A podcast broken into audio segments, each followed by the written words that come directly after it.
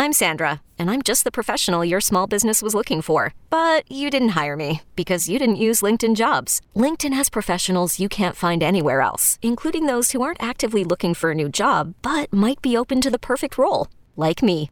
In a given month, over 70% of LinkedIn users don't visit other leading job sites. So if you're not looking on LinkedIn, you'll miss out on great candidates like Sandra. Start hiring professionals like a professional. Post your free job on LinkedIn.com slash recommend today.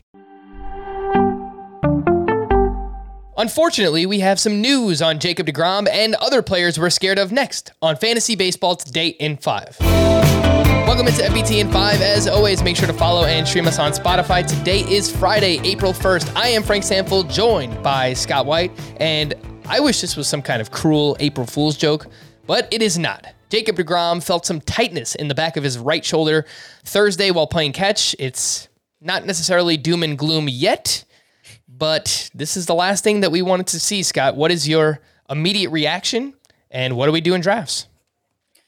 You know, it's it's unfortunate if you have to draft right after this news. Hopefully, we find out a little more sooner than later. But it, we're at a point right now where we know so little. It's going to be easy to overreact or underreact, and and probably end up drafting deGrom incorrectly. Either way. Uh, I, I, soreness in the shoulder, yeah. What's most concerning about it is that he's going for further testing. So while it doesn't you know, it doesn't. They don't seem to be talking about it like it's a serious injury, but you wonder if they may uncover something else. So, I'm probably not going to take him in round two, even late in round two. I might not even take him in round three, based on what we know now. Round four, he gets there. He, he's still available there. I might have to.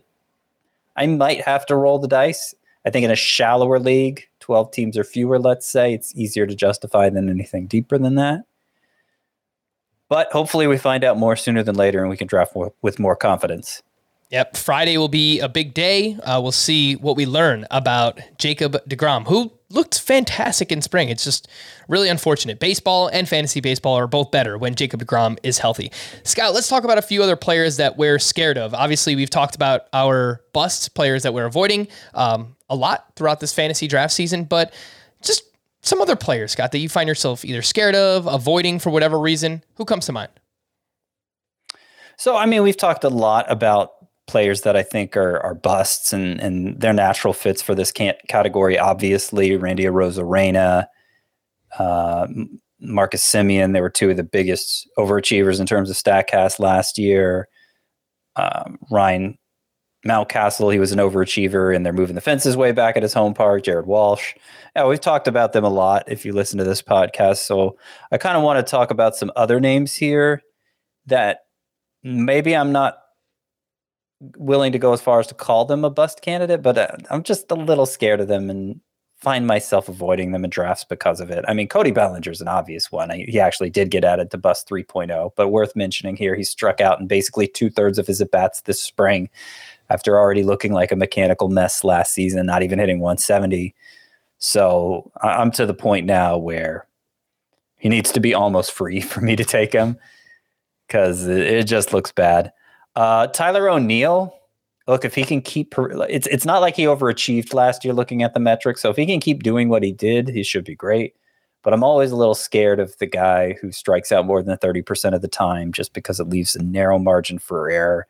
So I wish he had more seasons where he did that. Byron Buxton, there's a ton of injury risk there, obviously, ton of upsides. So that's why he goes where he does, but a ton of injury risk too. Blake Snell, who got off to a late start this spring. And, you know, that means we don't get to really see if he picked up where he left off last year when it looked like he had discovered something leaning on his fastball and slider, kind of ditching the changeup. Uh, he did finally make his first spring appearance on uh on Thursday, and it didn't go well. But you know, what does that mean?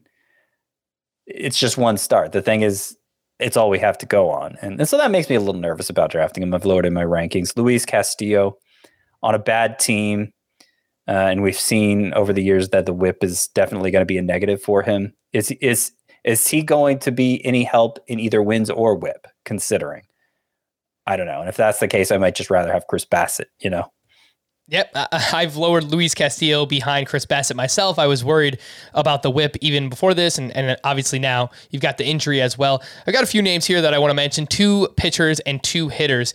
Shane Bieber and Aaron Nola in round three. Shane Bieber coming back from that shoulder injury from last year. Uh, he's only made one appearance so far in the spring, but he gave up a couple of home runs. He allows a lot of hard contact. The upside is still very high, but I think the downside uh, is pretty scary for Shane Bieber as well. Aaron Nola just a lot of inconsistency year over year. He's got a great curveball. The fastball, the changeup are inconsistent. He's got a bad defense behind him.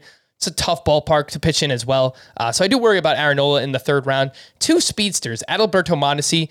He's going later than he has in years past, but just so many injuries the past couple of seasons. It's I, I just can't find myself drafting him. I understand like the skill set is unique and yeah, he's an exciting player to watch. Just I, I don't know if he could stay on the field. Tommy Edman, another one who we're relying on for speed, but I just don't really know how good he is. And they're talking about moving him down the lineup now. And Dylan Carlson, they want him to lead off. And I think as a result, the counting stats will come down for Tommy Edman. He's having a rough spring as well. So uh, two speedsters and two pitchers there that I'm scared of and just don't really find myself drafting. For more extensive fantasy baseball coverage, listen to the Fantasy Baseball Today podcast on Spotify, Apple Podcasts, Stitcher, your smart speakers, or anywhere else podcasts are found. And thanks for listening to Fantasy Baseball Today in 5. We'll be back again tomorrow morning. Bye bye. Okay, picture this. It's Friday afternoon when a thought hits you. I can waste another weekend doing the same old whatever, or I can conquer it. I can hop into my all new Hyundai Santa Fe and hit the road. Any road. The steeper, the better. Because my all new Santa Fe is available with HTRAC, all wheel drive, so I can hit the trail without a worry in the world. Heck, with three rows and best in class rear cargo space, I can pack the whole family in with all our gear. We've got available dual wireless charging for our phones, so we'll never lose touch with civilization, and we won't lose touch with the primordial power of Mother Earth. So, which is it? Waste the weekend or do something a little more epic? And conquer it in the all new Hyundai Santa Fe. Visit HyundaiUSA.com or call 562 314 4603 for more details. Hyundai, there's joy in every journey.